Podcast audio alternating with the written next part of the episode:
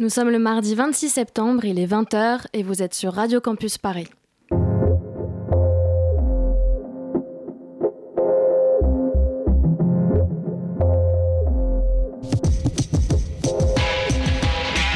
Paris-Alexandrie, le rendez-vous culturel proposé par le web magazine On Orient, vous emmène à la rencontre des cultures du Maghreb et du Moyen-Orient. De Paris à Alexandrie, il n'y a qu'un pas, et c'est un mardi par mois en direct sur les ondes de Radio Campus Paris.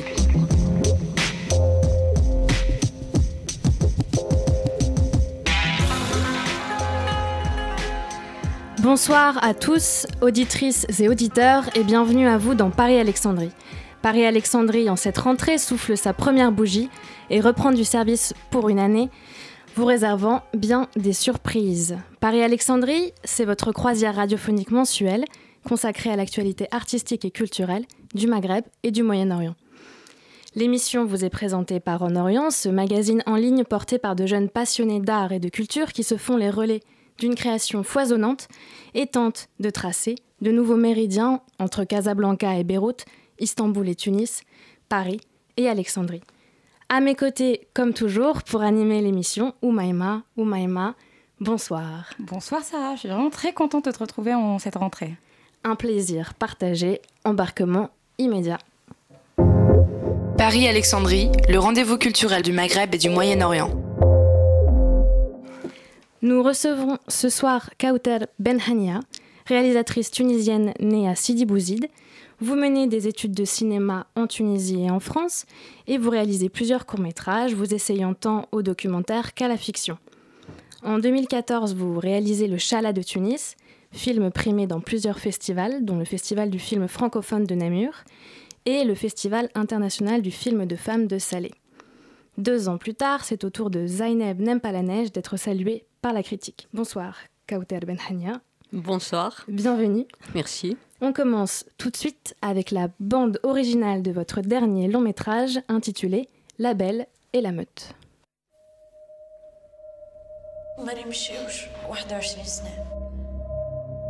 كنا في سهرية عملتها الجامعة في اوتيل مش مشيت لازم اتقابل طبيب. إيش عاملة هي؟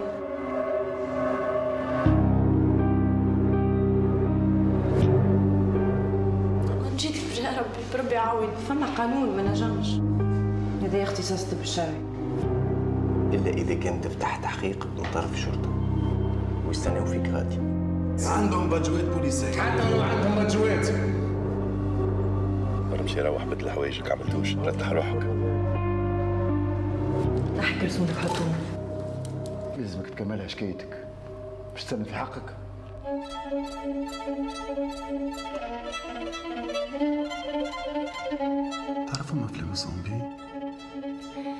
Le 18 octobre prochain sortira dans les salles françaises votre long métrage intitulé La Belle et la Meute. Soirée estudiantine à Tunis, la fête bat son plein pour Meriem et l'heure est tant à l'insouciance qu'au flirt pour cette belle jeune femme. Agressée puis violée par des policiers au cours de la nuit, elle erre de salle d'attente en salle d'attente cherchant à porter plainte pour faire valoir ses droits. Le temps d'une nuit, nous suivons ici le combat d'une victime, un combat qui entre en résonance avec une société tunisienne post-révolution, encore traversée par de nombreuses injustices et pas tout à fait débarrassée de ses démons. Et on commence par une première question pour vous, Kauter, avec Oumaima.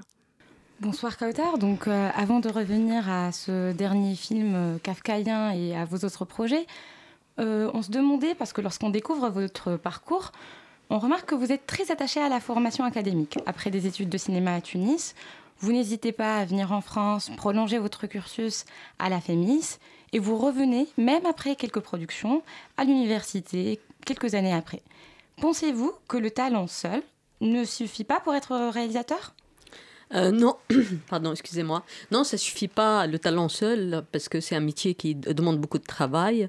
Moi, j'aime bien apprendre. C'est aussi pourquoi je, je le fais. Comme je suis dans, un, dans une radio d'étudiants, là, en rentrant, je me suis dit, ah, à l'université, mais c'était bien à l'université, j'aimerais bien. Mon projet avant, c'était d'être étudiante à vie parce que Ça a des avantages, en effet. et, et, donc, je, je, je, fais finalement ce métier pour apprendre avec chaque nouveau film. Je, chaque nouveau film, c'est un défi, j'apprends des choses. et, donc, et donc, les études aussi. Euh, je pense qu'aujourd'hui, on peut étudier tout, tout existe sur Internet, mm. on a accès à tout ce qu'on veut. Euh, donc, euh, donc, ça a beaucoup changé, mais je, pense que c'est bien de rester curieux, en tout cas. Et justement, pour rester dans le champ des études, moi j'ai vu que votre mémoire de Master 2, vous êtes intéressé au documentaire.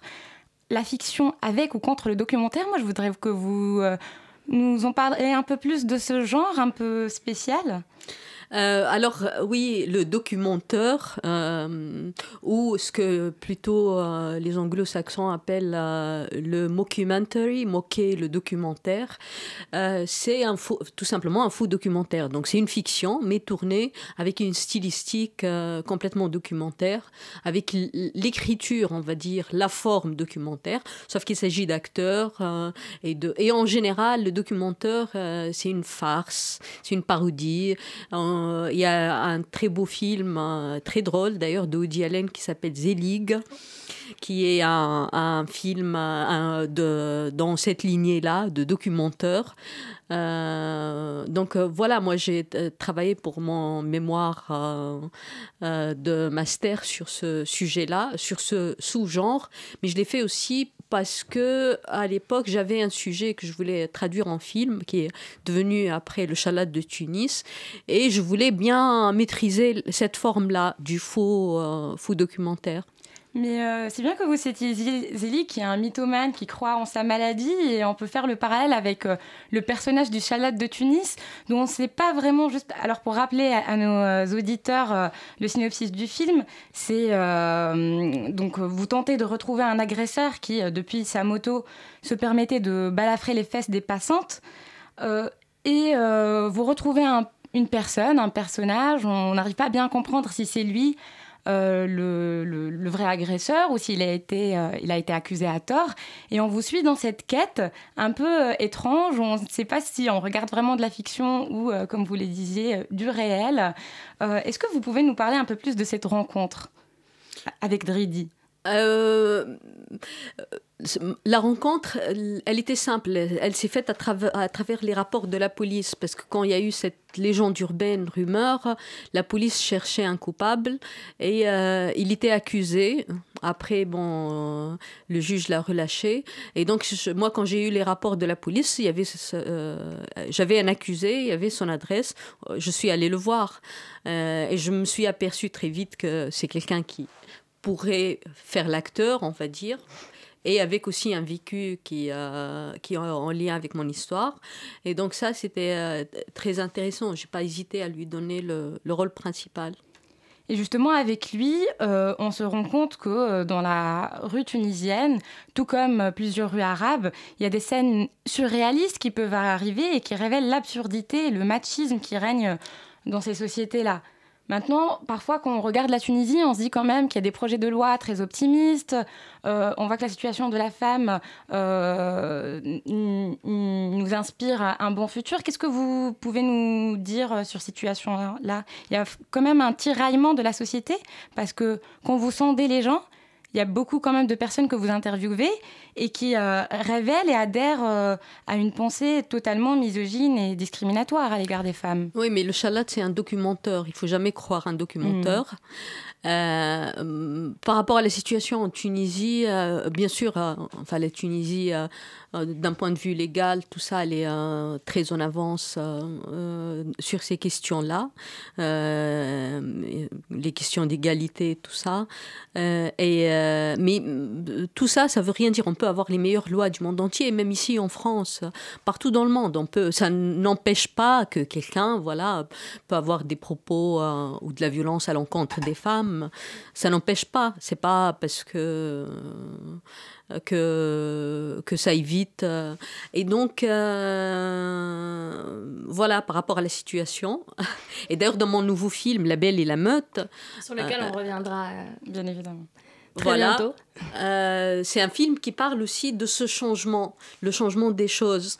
Comment on, doit tenir bon pour obtenir justice. Bien sûr, pour obtenir justice, il faut à la base les lois qui favorisent cette justice, mais ça suffit pas. Il faut un, tout un cheminement, tout un combat pour appliquer ces lois. C'est un cheminement interne euh, à la société, à la population dont vous parlez? Je pense que c'est un cheminement, bien sûr, il y a ça, mais c'est un cheminement individuel aussi. Les gens sont très, euh, très différents. C'est-à-dire, euh, une personne peut, euh, peut avoir peur, peut céder au chantage, peut, peut se, dire. C'est-à-dire, la notion de droit, elle est là pour nous protéger, mais c'est très, très variable d'une personne à une autre. Avant de revenir un peu plus en, profondeur sur La Belle et la Meute, pardon, on fait une petite pause musicale avec El Ras. C'est comme cela que se présente le rappeur libanais Mazen El Sayed. Il grandit dans la musique soufie et coranique, écrit ses poèmes en arabe littéraire, puis s'envole pour étudier un temps à Paris. Après avoir abandonné la capitale, il nous dévoile des sons et du rap contestataire depuis son studio de Beyrouth. On écoute tout de suite son dernier bijou sonore intitulé Al-Andalus.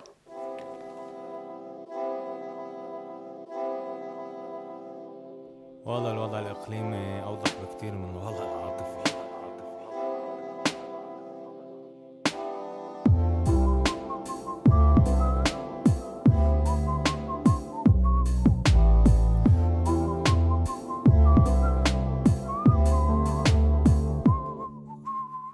بحبك حب بياخد مني. بحبك حب ما بيسأل عني. بحبك حب عم بيكسرني. وبخاف بجرب أهرب ضل محلي بجرب سلم منك الله. بجرب صلي. خليتيني استخير مثل كتير أشياء لو من عقلي مستحيل تصير مثل تنط نجمة بس طفيت وصلي. بحبك بحبه عنه بغني الأشياء اللي بتشلني. مثل الدمعة بعينك بتشككني بشكي بصير بجهلني. مثل البهجة بوجهك بتمليني بيقيني بصير بخلقني. بحبك حب حلق لي دقني. كشف لي جنوني بتكي وليه ما هشهشني بحبك حب عروحي سبقني. بالحد شبقني شبقنا بلا غزل صبي نزلني. مدري طلعني مدري أفقيا حركني شو بعرفني؟ هيدا الشك هلكني. بحبك حب عالزعل جلقني. شد أعصابي وفلتني. أنا شب حياتي رمتني. من حضنها وعلمتني. ما من غير لربي في ذاكرة شيخ عمتني كل ما أحس باستقرار بتهدني. بهتتني خيبات رجعت. موسيقتي حددتني. مثل الكحل عيونك. يلي بكحل تحت عيوني هددتني إذا الموسيقى عسفينتي ردتني. فاللي خايف منه بوجهي اللي خايف منه بقلبي. والبحر من ورائي بختار شاور جنودي. جنودي هن حروفي بكتبوا بطب إقلامي.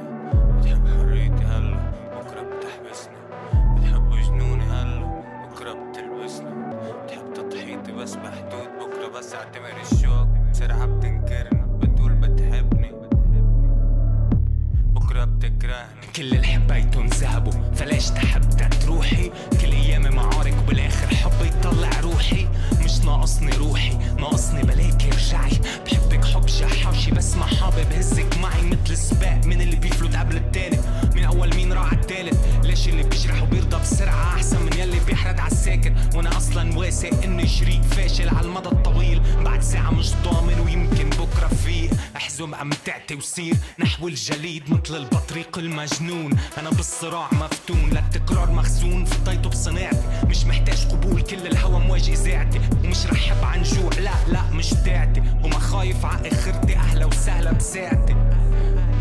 أهلا وسهلا بساعتي.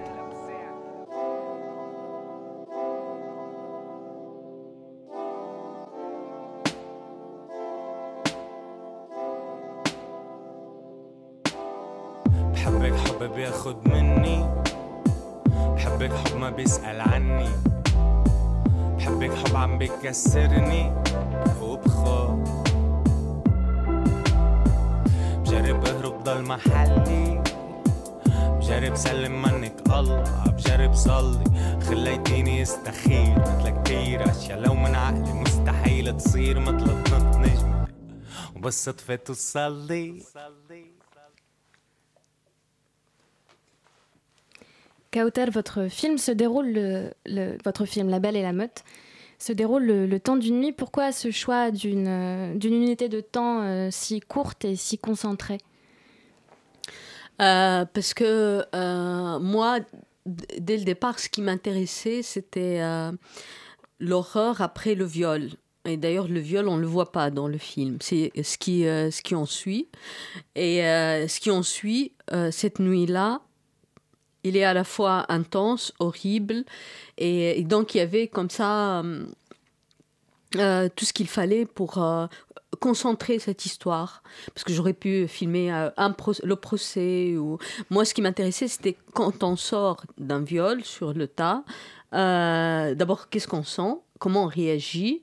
Et comment on porte plainte? C'est-à-dire comment on demande justice sur le moment. La justice, dans le cas de mon film, elle passe par euh, porter plainte. Il se trouve que dans mon film, La Belle et la Meute, euh, le personnage principal, Mariam, la jeune femme, elle est violée par euh, deux policiers. Et quand on porte plainte, en général, on porte plainte à la police. Et pas de chance, elle doit porter plainte au poste où euh, ces violeurs travaillent, ce qui complexifie encore les choses. Euh, donc, euh, donc voilà, toute cette situation, moi, je, je trouvais qu'elle qu'il y avait matière à une histoire puissante qui montre justement ce cheminement de, de demander justice. Vous avez fait le choix aussi d'une construction narrative en neuf parties, en filmant principalement dans des espaces clos qui incarnent des structures de contrôle foucauldiennes. Est-ce pour vous euh, une métaphore d'une domination, d'une certaine violence étatique euh, qui se poursuit? Euh, oui, le film, il est fait par, euh, il est construit par euh, sous euh, la forme de neuf plans séquences. D'ailleurs, chaque lieu, c'est un, euh, c'est un plan séquence. Et, euh, et je, moi, je trouve que le plan séquence, il ramène cette tension dans les lieux et dans les, les, les décors qui sont pas, au final, c'est pas des décors, voilà, c'est des décors d'administration, bureaux, euh, corridors. Donc, comment filmer ça au cinéma? Comment filmer la, le- le- la, la tension ou la, l'oppression qui se dégage d'un décor Euh, Donc, c'est des questions, voilà, qui, euh, que je me suis posées et euh, c'est des questions de mise en scène. Donc, donc et en plus, cette nuit-là, il y a un aspect de un compte à rebours jusqu'au matin. C'est pourquoi, voilà, on a neuf blocs qui sont chapitrés jusqu'au voilà, jusqu'au matin. Effectivement, comme vous le disiez, cette situation de plan séquence réussit dès le départ, nous embarquer un peu dans cette boucle indéfinie de quête de justice, de combat pour la dignité. On ressent la tension, comme vous le disiez, on est happé par les malheurs de cette Sisyphe. Maintenant, moi, je voulais revenir quand même sur, une, sur le, le jeu des acteurs que je trouve euh, juste, convaincant. Mais je voulais revenir sur l'ambivalence des personnages féminins. Euh, certains rôles nous donnent de l'espoir. On veut croire qu'une forme de solidarité euh, va s'activer. Et puis, il y a d'autres attitudes euh, qui viennent nous désenchanter, nous révolter même parfois. On se remémore la première chargée d'accueil dans la clinique privée, la journaliste euh, presque en recherche du sensationnel, la policière enceinte qu'on voit est capable d'empathie, mais qui finalement va livrer aussi la peau de Mariam aux bêtes. Et finalement, Mariam se trouve livrée à elle-même et à devoir donc, y- y- se battre, euh, évoluer pour euh, pouvoir euh, arracher de ses propres dents une certaine justice. Qu'est-ce que vous pouvez nous dire sur euh, votre construction des personnages féminins? Alors, euh, les personnages secondaires féminins, moi j'aime bien jouer avec les attentes du spectateur. Donc, euh, une femme comme ça, on se dit, euh, si elle rencontre une femme euh, de la police, peut-être qu'elle va, elle va l'aider juste parce qu'elle est femme. Alors que dans la réalité, les gens ne, ne, ne réagissent pas comme ça. C'est pas parce qu'on est femme qu'on va forcément euh, être solidaire avec une autre femme. Pa- Parfois, ça peut être même le contraire. Et donc j'aime bien, moi, comme ça, travailler sur les attentes et les, les clichés ou les, comme ça, les prédispositions. Et le film, il y a une galerie de, personnages secondaires masculins et, féminins qui, qui peuplent ces administrations, donc dans, dans l'hôpital, la clinique, le, premier poste de police, le deuxième poste de police. Voilà, c'est des, des et tous ces personnages, toute cette galerie de personnages. Moi, j'ai pris un grand plaisir à, les parce que chacun, pour moi, il avait comme ça sa propre, à la fois sa propre cruauté, mais aussi humanité. Et euh, il est comme ça, quoi. Et je, je, je j'aime beaucoup ce, voilà, euh, le fait de, de, travailler comme ça sur une galerie euh, de personnages face au personnage principal, effectivement, Mariam, euh, qui, qui les rencontre tous et qui euh, voilà, rentre plus ou moins en conflit avec eux, et qui, effectivement, elle n'est, parce qu'elle n'est aidée par personne, euh, et parce que au départ, c'est une fille tout ce qu'il y a de plus normal. C'est une voilà presque oie blanche. Elle a un, côté, un petit côté naïf. Elle veut danser. Elle veut voilà, elle veut draguer, dragouiller, rencontrer un garçon. Juste vivre euh, sa jeunesse. Euh, voilà. donc euh, c'est pas c'est pas une grande militante ou elle n'est pas habitée par des causes énormes. C'est une fille comme il y en a partout dans le monde. Hein. Et le fait le fait de, de, de mettre un, un personnage très ordinaire comme ça dans des circonstances extraordinaires ça révèle sa vraie nature, mm. que même elle, elle, elle, elle, elle, elle, pensait pas avoir cette force en elle. Et, euh, et, et moi, j'aime bien les histoires comme ça, où, tout d'un coup, un personnage complètement ordinaire, mais euh, qui peut aussi avoir des handicaps, euh, une certaine fragilité, qui n'est pas prédisposé, prédisposé à, à, mener la guerre, parce qu'il n'a pas le choix, il doit la mener, cette guerre, et aller jusqu'au bout. Et devenir Superman sans dévoiler trop le film à nos spectateurs, et, auditeurs, pardon pour continuer un peu sur, euh, sur, sur, le traitement et le, et le comportement des personnages, c'est vrai qu'on tremble un peu face à la violence euh, intrusive des, interrogatoires, même au, regard et aux gestes, euh, que ce soit ceux des hommes, ceux des femmes qui sont posés ou portés sur, sur Mariam. Et tout, tout, semble un peu fait pour, pour briser son, son intimité, en fait, en mille morceaux, mais au-delà même de, de, de l'acte du viol qui est déjà terrible. Est-ce que cette forme de, d'intrusion permanente ou de banalisation du mal, c'est quelque chose que vous avez cherché à souligner. Et, euh, dans la continuité un peu de cette question, comment est-ce qu'on filme ça en fait? Comment est-ce qu'on filme l'intrusion, euh, la, la, la, violation et la, violence, toute la violence que ça représente sans montrer l'acte et, euh, et, en le disséminant comme ça un peu dans, dans les personnages et dans leur comportement? Euh, bah, euh, D'abord, nous, euh, je trouve qu'on vit dans un monde très violent, malgré la pacification. C'est-à-dire, on n'est plus, on, vit en paix ici, que ce soit ici en France ou dans pas mal de régions dans le monde. Mais la, violence, elle est là et elle est sous-jacente. Et c'est la violence qui m'intéresse, moi. C'est cette violence qui n'est pas directe. On n'est pas dans le spectaculaire, dans le coup de poing ou le flingue ou tout ça. moi, pour mon, ça, ça, a fait de très beaux films, ça. Mais en tout cas, moi, le, la violence qui m'intéresse, c'est cette violence un peu euh, masquée, comme ça, sous le, normal, l'anodin. Euh, et je, je, trouve que, d'ailleurs, le pouvoir, c'est quoi? C'est une institution qui monopolise la violence. La police, c'est quoi? Dans une société euh, qui vit en paix, la police, elle monopolise la violence. Donc la violence, elle est déjà là, d'emblée. La violence dite légitime, en fait. Exactement, voilà, c'est la, la, violence, euh, ce qu'on appelle la violence légitime, qui est euh, représentée par les forces de l'ordre. Voilà, on est dans un jargon très euh, chargé, très, très violent, et c'est une violence que, que moi j'aime bien euh, en tout cas, sur ce, film, j'ai essayé de. Euh, décortiquer. C'est vrai que mon film se passe en Tunisie, euh, mais ça pourrait se passer n'importe où dans le monde. Je, je pense que c'est les mêmes schémas un petit peu partout dans le monde. Et en faisant, voilà, en écrivant ce film, j'ai passé en revue les faits divers et c'est à peu près la même chose. et d'ailleurs, il y a juste 10% en France des femmes qui osent porter plainte mmh. après un viol. Juste 10%. Donc euh, il y en a 80 qui ne le disent jamais et qui ne portent jamais plainte, qui ne cherchent, ne veulent jamais demander euh, justice.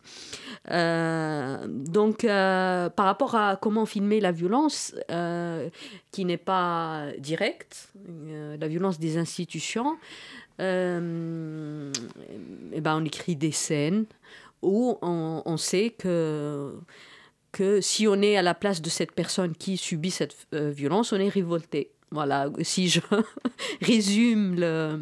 Donc vous partez du, du sentiment vraiment de, de, révolte qui peut exister euh, chez oui, nous, parce que, chez, chez, tout le parce monde. Parce que le, le, le, cinéma, Pour façonner ces personnages. Oui, parce que le cinéma, pour moi, c'est un, c'est l'art où l'émotion, elle doit être euh, au, au, premier, le premier truc. C'est-à-dire le moi si j'ai pas d'émotion par rapport à un personnage ou par rapport je je le fais pas. Le cinéma ça pourrait être purement intellectuel mais je, j'ai du mal. Moi, le cinéma que j'aime, c'est un cinéma, un cinéma euh, émouvant, mais émouvant dans tous les sens. Ça fait peur, un, film, un bon film d'horreur, voilà. Pour moi, c'est émouvant, mais dans le sens de l'émotion, la peur. Et, euh, et moi, j'avais voilà, j'avais envie de traduire cette émotion de l'oppression et de la colère, parce que je trouve que la colère, elle, peut, elle peut être. Euh, c'est un sentiment qui pourrait être sain. et la colère qu'on a par rapport à cette situation. Vous parliez, vous parliez aussi euh, de silence, de beaucoup de non-dits dans nos sociétés. Le film est d'ailleurs jalonné de problèmes de communication, des problèmes de réseau, des voix qui s'élèvent dans la violence sans transmettre clairement leur message, des personnages qui tentent de s'appeler sans se joindre. On entend beaucoup de tonalités. Les vases sont-ils non communicants en Tunisie? Qu'essayez-vous vraiment de nous dire sur le dialogue au sein de la société? Euh, alors, j'ai pas du tout pensé à ça.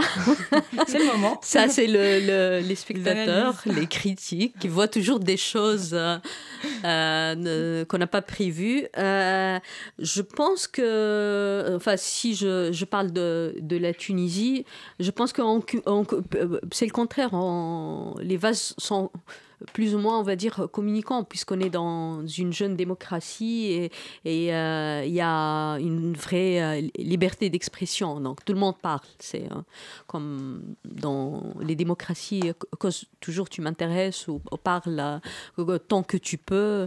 Donc c'est un peu le cas en, Tunisie. C'est un et, et, dans le film, d'ailleurs. pour moi, le, les appels téléphoniques, tout ça, c'est une nouvelle donnée. C'est une nouvelle, nouvelle donnée dans nos vies et comment euh, utiliser ça dans le cinéma? Euh, et, donc, euh, et donc, voilà, aujourd'hui, je m'aperçois que je ne peux pas écrire un scénario contemporain, enfin, qui se passe de nos jours, sans penser au téléphone, à l'ordinateur, à toutes ces choses-là qui sont devenues, enfin, un téléphone est devenu parfois l'extension de, de, son bras. Mmh. Et donc, euh, et c'est des outils narratifs qui peuvent être assez intéressants, voilà, que j'ai utilisés dans ce film. Bien sûr, quand on n'a plus son téléphone, on est dans l'impossibilité de, de, demander secours. Donc, c'est intéressant pour d'isoler un personnage voilà, qu'il qu'il n'a plus son téléphone. Mhm. Euh, voilà. Par rapport, on parlait, euh, on évoquait tout à l'heure le, choix du personnage du Chalat de Tunis.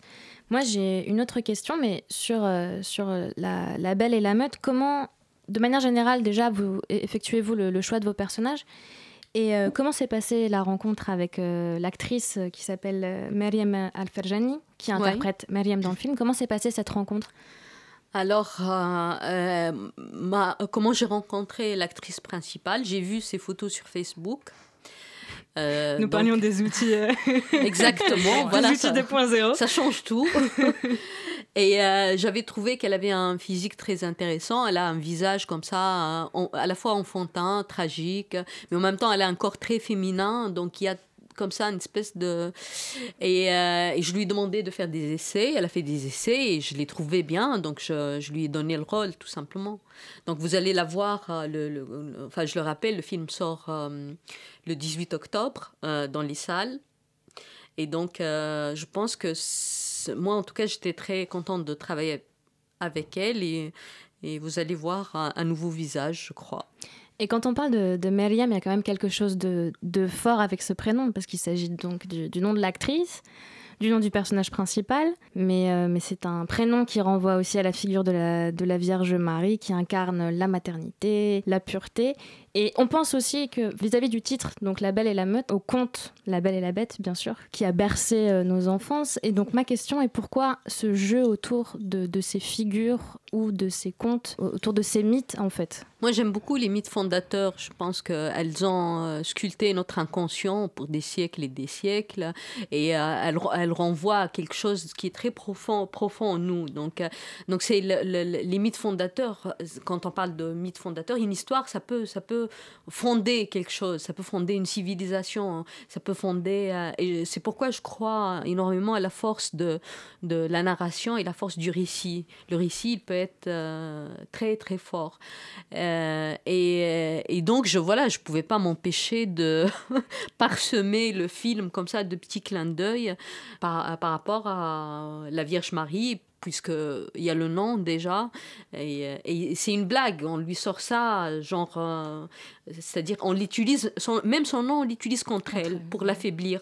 Donc, ouais. euh, donc, je trouvais ça. Tout le processus culpabilisateur. Euh... Exactement. Voilà, on te sort, tu t'appelles comme ça, la figure, voilà, de la pureté, la Vierge Marie. Et la, la, la Belle et la Meute, le titre, est-ce que vous pouvez nous en dire deux mots? Alors, La Belle et la Meute, il se trouve que je cherchais un titre pour ce film. Et, euh, et, à un certain moment, où, euh, j'écrivais la scène des chiens, parce que dans le, le, film, elle rencontre de vrais chiens. Et je me dis, mais c'est ça, l'ambiance du film, c'est que c'est une fille euh, entourée d'une meute. Ils, s'approchent, ils lui font peur, ils lui bloquent la route. Voilà, c'est euh, cette sensation-là. Et donc, voilà, je, finalement, j'ai opté pour ce titre pour ça. On peut juste rappeler peut-être que le titre arabe est différent. À la kafaflis, qu'on pourrait traduire comme dans la pomme du démon. Du... D'un lut ouais, d'un lutin. Ou... C'est une expression qui veut dire mm -hmm. euh, dans la tourmente. Euh, et, et, bien sûr, parce que la traduction de la belle et, et la meute euh, en, arabe, elle n'était pas jolie. Et, ou c'est le contraire, la traduction de, du titre arabe, la kafafrit en français, elle n'était pas jolie. Mmh. Euh, donc, on était obligé de, de, voilà, d'avoir un titre pour chaque, chaque langue. Pour finir, Kaotel, nous demandons à chacun de nos invités de nous parler de l'un de leurs coups de cœur, qu'il s'agisse d'un coup de cœur sonore ou cinématographique. Et vous, vous avez choisi le film Baccalauréat. Est-ce que vous pouvez nous en dire deux mots et nous dire euh, pourquoi ce film? Alors, euh, Baccalauréat, c'est un film, euh, c'est mon coup de cœur. Il est sorti, ça fait un moment en, en mmh. salle, mais moi je l'ai vu récemment. Euh, et j'étais frappée. Moi, j'adore euh, ce réalisateur. J'adore le cinéma roumain. Je trouve qu'il y a beaucoup de ressemblances entre ce qui se passe en ce moment en, en Tunisie, en termes comme ça d'effervescence euh, cinématographique, et ce qui s'est passé en Roumanie, puisque on a à peu près les mêmes. Il y a eu une révolution. Ceausescu est parti. Il y a, il y a eu une lutte tout le temps contre la corruption en Tunisie. Donc, il y a des contextes qui se parlent. Et justement, dans Baccalauréat, il y a des films qu'on voit, on, on se dit mais ce film c'est mon film c'est moi qui l'a fait c'est pas possible il, il, me ressemble tellement et Baccalauréat c'est un film très dur euh, c'est un film très tendre aussi euh, c'est l'amour qu'a un père pour sa fille et, et jusqu'où euh, il est capable d'aller pour la sortir d'un problème et comment il est capable aussi de, de contre ses principes de vendre son âme au diable mmh. de rentrer dans un mécanisme de corruption et comment la défaite, de l'homme. Voilà, on assiste par petites choses, mais c'est aussi, encore une fois, cette violence euh, qui n'est pas directe, qui est comme ça euh, euh, dispersée dans le réel. Et Baccalauréat, c'est un film qui parle de tout ça. En parlant de corruption, c'est aussi une thématique qui revient fortement dans La Belle et la Meute. Est-ce que vous pensez que c'est un fléau qui pourrait ranger euh, et la société et donc entraver le processus démocratique aujourd'hui en Tunisie? Absolument, ouais. S'il y a quelque chose qui, euh, qui pose problème, c'est la, la corruption et, euh, et on sait que voilà, une démocratie qui fonctionne, si elle doit faire une lutte, c'est contre ce fléau-là, la, la corruption. Oui. Merci Kautal d'avoir répondu présente à notre invitation. Paris-Alexandrie, le rendez-vous culturel du Maghreb et du Moyen-Orient. Vous êtes toujours sur Radio Campus Paris en compagnie de l'équipe de Paris-Alexandrie. Tout de suite, nous passons à l'actualité culturelle et souhaitons la bienvenue à Eva qui nous rejoint en studio. Bonsoir Eva. Bonsoir Sarah, bonsoir Maïma. Bonsoir. car nous sommes aussi toujours en compagnie d'Oumaïma. Oumaïma, pour commencer, toujours là, Oumaïma, pour commencer cette deuxième partie d'émission, est-ce que tu aurais un coup de cœur musical à partager avec nous? Alors oui, depuis que le groupe Hayajan a annoncé son retour le 13 septembre dernier sur les réseaux sociaux, je ne tiens plus en place, impatient de découvrir la nouveauté de ce boys band orchestré par Ala Ouardi. Depuis, j'écoute et réécoute le titre avec lequel j'ai découvert cette formation jordano-saoudienne, un titre où se mêlent de douces sonorités pop-rock tirées de leur premier album en 2013, Ya. Je vous aurais averti, il est dur, même très très dur, de ne pas adopter Wenel Kalam.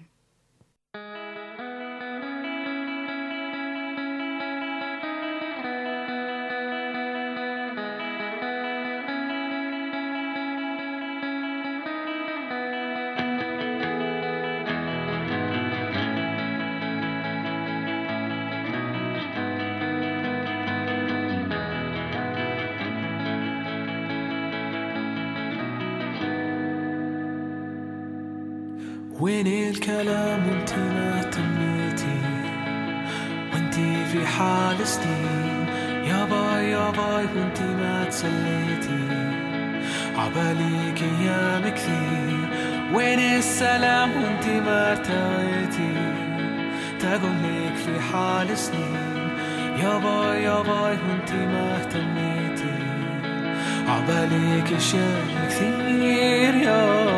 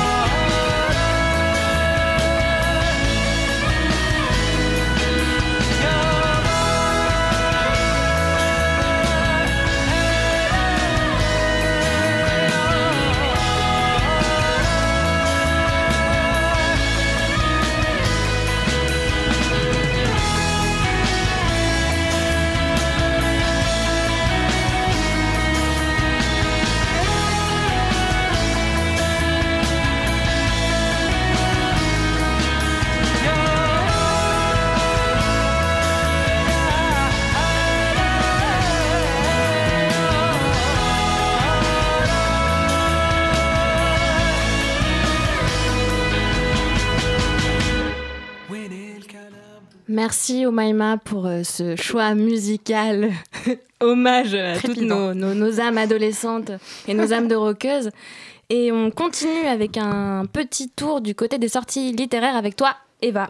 C'est parti pour la chronique Lettres. Bonsoir les filles, bonsoir à tous.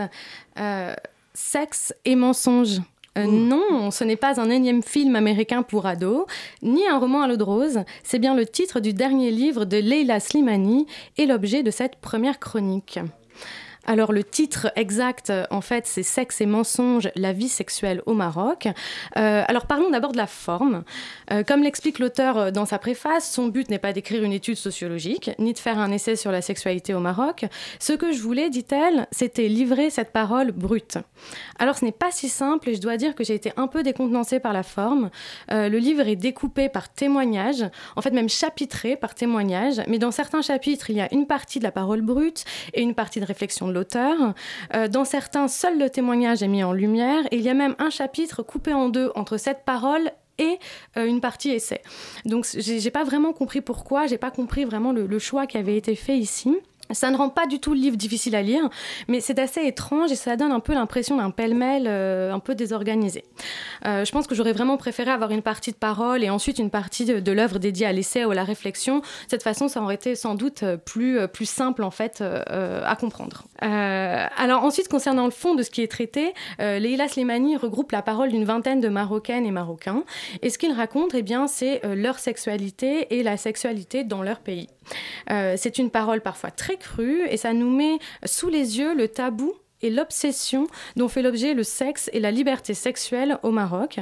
En fait, comme le titre l'indique, très clairement, tout repose sur le mensonge. Hum, bon, alors soyons clairs, euh, ce n'est pas une surprise, une révélation. Euh, pour les Marocains ou ceux qui connaissent un peu le Maroc, on ne tombe pas de la branche. Euh, mais le grand intérêt du livre, c'est bien de le révéler, car comme l'écrit Leila Slimani, si tout se fait au Maroc, tout se fait en cachette. Euh, bien sûr, ce qu'elle écrit est connu et les conversations privées en attestent, mais il est très rare de l'entendre de façon publique. Euh, je vais vous lire deux courts extraits tirés du témoignage de Zor, euh, pour vous donner un, peu le ton de l'ouvrage. Le viol est très courant, dit-elle, surtout chez les filles qui ont déjà une sexualité. Les hommes ne comprennent pas la différence entre le fait d'avoir une sexualité et le fait de consentir à un acte sexuel un peu plus loin, elle continue. Euh, l'amour, la tendresse sont aussi tabous que le sexe. Un jour, devant un film, je me suis mise à rire. Le garçon est amoureux de la fille. Mon père m'a giflé en me disant que c'était mal élevé de dire ça. Voilà.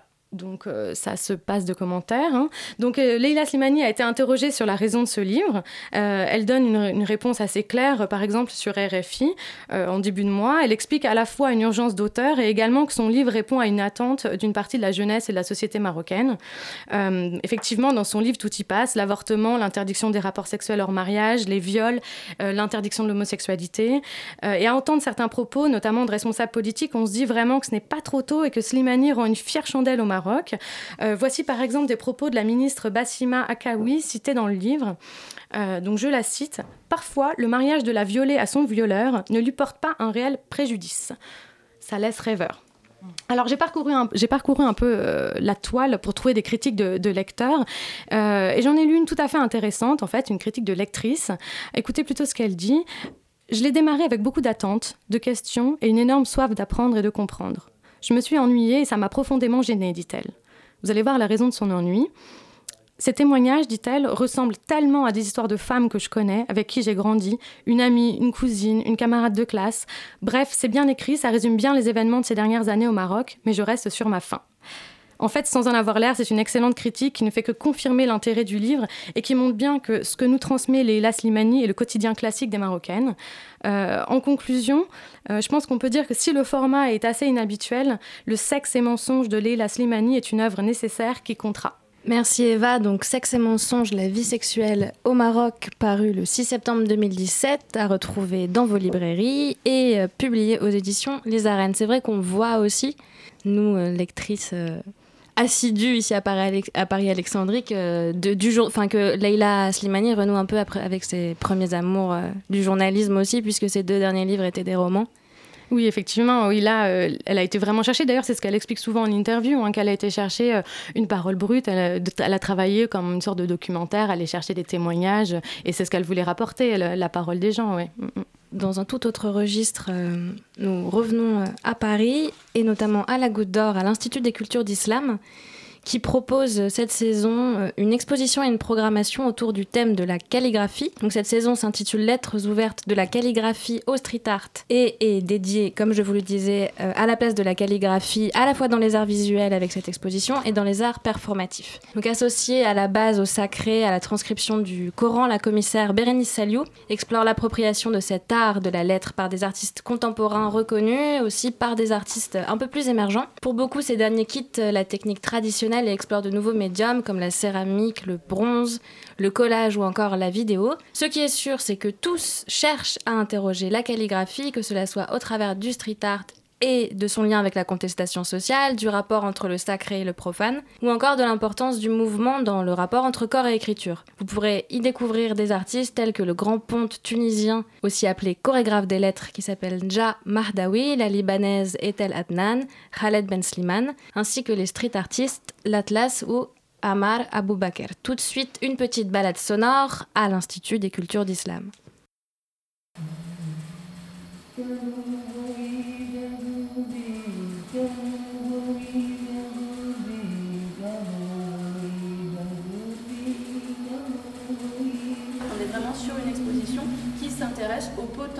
Expressif de, des lettres et de l'écriture. Donc cette fois-ci, euh, les fils directeurs sont bien entendu l'écriture, la lettre, la littérature, le conte que l'on retrouve à travers toute la programmation. Euh, donc c'est une exposition qui est euh, organisée en quatre parties. La première partie dans laquelle nous sommes situés s'intitule L'invention de langage. Au deuxième étage du bâtiment, nous allons découvrir une partie qui, elle, euh, est autour du voyage et de l'exil. Ensuite, on continuera rue Léon avec euh, la question de l'autorité, mise en question justement, et enfin la question du corps et de la gestuelle. Pour moi, c'est une exposition comme un tract qu'on distribue. C'est une sorte de tract de mise au point à un certain moment, à une certaine tournure de cette affaire de l'art qu'on a appelée calligraphie. La calligraphie n'a rien à voir avec l'exposition que nous voyons ici. La calligraphie, c'est une autre histoire. C'est de l'écriture, que ce soit dans le religieux, que ce soit pour le roman ou la poésie ou pour la science, c'est une autre affaire.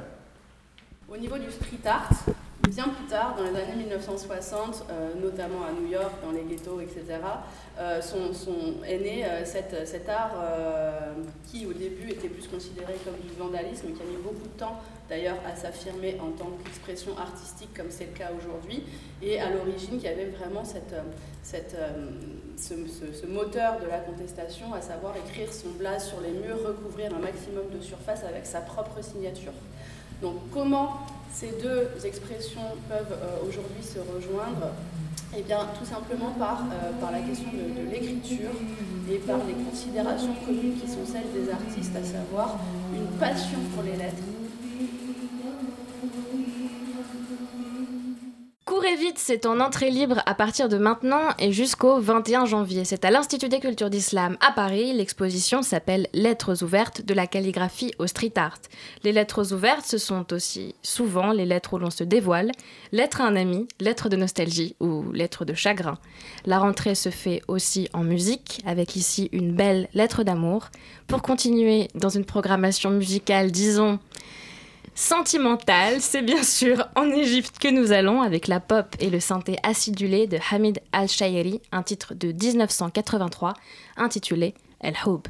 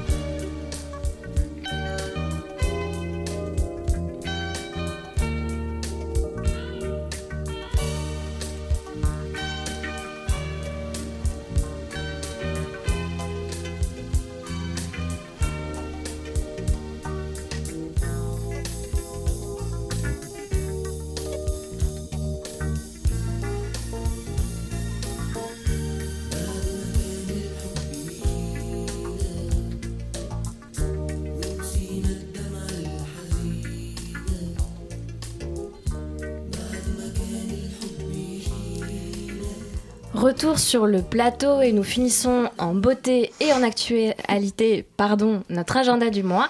Voici venue la chronique grand écran dédiée au cinéma. Maïma, il me semble que tu voulais aujourd'hui nous parler du cinéma. Oui, mais quelle loveuse. Je ne sais pas comment je vais arriver à me remettre de mes émotions après ce titre. mais effectivement, alors pour ouvrir le bal des chroniques dédiées au 7e art, je souhaitais vous parler aujourd'hui d'un festival qui évoquera certainement beaucoup de souvenirs à notre invité, Kautar Benhnia.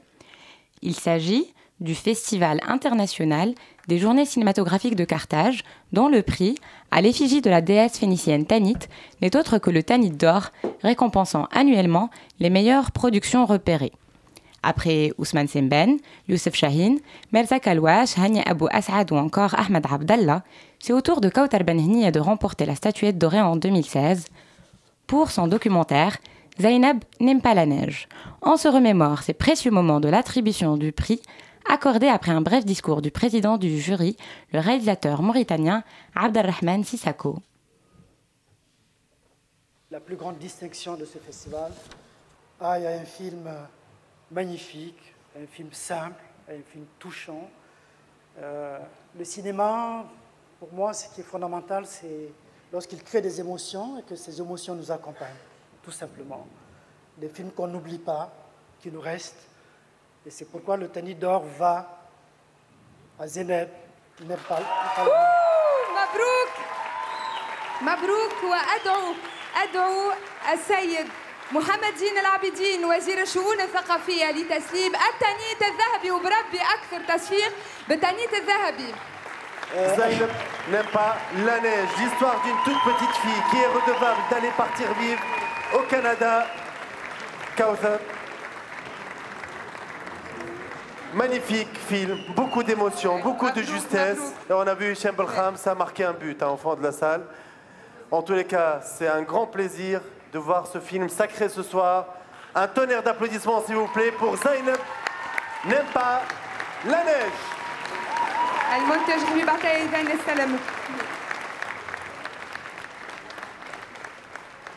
Vous l'avez compris, cette messe cinématographique célèbre avant tout les talents arabes et africains.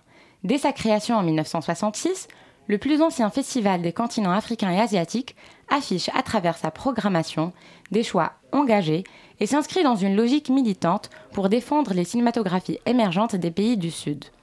Si la sélection hors compétition permet une ouverture aux esthétiques du monde entier, les films présentés n'en demeurent pas moins à portée politique et ou socioculturelle. La jeunesse du projet remonte ainsi au cycle de rencontres organisées par Nawadi Cinéma, les ciné-clubs tunisiens, qui permettaient aux amoureux du cinéma de l'ensemble du pays de se retrouver pendant plusieurs jours, visionner et débattre activement de films divers.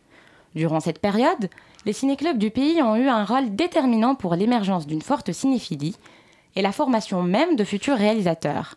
D'ailleurs, pour Tahar Shri'a, le fondateur des journées cinématographiques de Carthage et un des anciens présidents de la Fédération tunisienne des ciné-clubs, ce mouvement a même joué le rôle d'une administration en charge de la politique cinématographique de la Tunisie.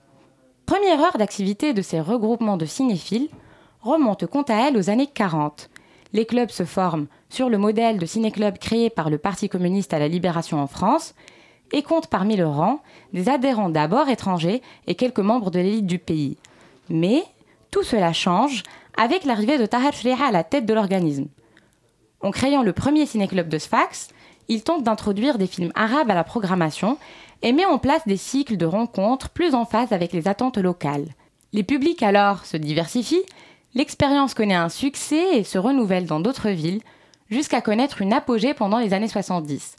Durant cette période, le mouvement des ciné-clubs aurait recensé 60 000 membres et aurait ainsi formé une importante force politique en Tunisie. Quel rôle jouent aujourd'hui ces ciné-clubs et quelle est leur situation depuis la chute de Ben Ali? C'est les questions auxquelles répond notre correspondante à Tunis, Fatma Bchini, ex-secrétaire générale de la Fédération tunisienne des ciné-clubs. Comme vous le savez, les ciné-clubs ont initié plusieurs générations de jeunes Tunisiens au débat et à l'analyse sociopolitique dans un espace public. Est encore poursuivi, même après le 14 janvier 2011. La population qui fréquente les ciné-clubs n'a pas beaucoup changé par rapport à l'avant 14 janvier. Donc c'est une sorte de mosaïque fluide faite essentiellement de lycéens, d'étudiants, des ouvriers, des avocats, des enseignants, des médecins, etc. Et n'oublions pas aussi les enfants qui fréquentaient les ciné-clubs enfants. La Tunisie compte aujourd'hui qu'une dizaine de salles de cinéma, c'est-à-dire dix fois moins que les années 50, concentrées au niveau de la capitale. Et la FTCC, elle essaye de pallier à cette pénurie en exploitant les salles de projection des maisons de culture ou dans les maisons de jeunes. Et les ciné-clubs constituent ainsi un relais et euh, aussi participent à inventer un circuit alternatif de distribution de films, surtout tunisiens, dans tout le pays. À la fin, donc euh, fréquenter les ciné-clubs demeure un acte militant, même dans la Tunisie d'aujourd'hui, et surtout les jeunes Tunisiens continuent à euh, faire la bataille culturelle sans trêve pour euh, donc acquérir tous leurs droits. Paris-Alexandrie, le rendez-vous culturel du Maghreb et du Moyen-Orient. Oh Maïma, où est-ce qu'on va? Qu'est-ce qu'on va voir si on a juste envie de se faire un petit ciné bien au chaud dans une salle bien noire? Alors oui, euh, Une famille syrienne est sortie le 6 septembre dernier. C'est une réalisation vraiment humaniste de Philippe Van Leuve qui, sans filmer vraiment directement la guerre, réussit à en, à en traduire toutes les horreurs.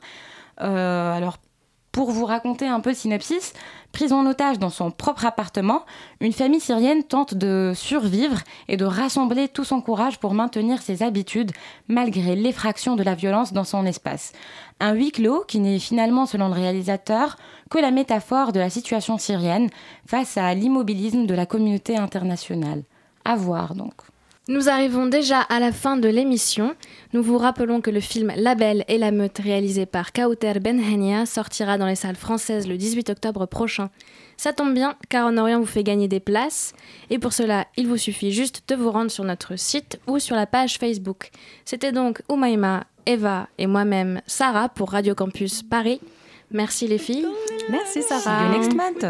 Et merci à vous, auditrices et auditeurs, pardon pour votre écoute. On se quitte en musique, toujours aussi sentimentale, avec Bahadak Ahlabali, un titre de la célébrissime Feyrous, interprété par la chanteuse tunisienne Dorsaf Hamdani. Rendez-vous le mois prochain dans Paris-Alexandrie.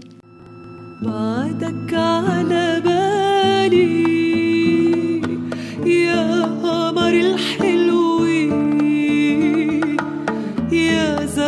التشريق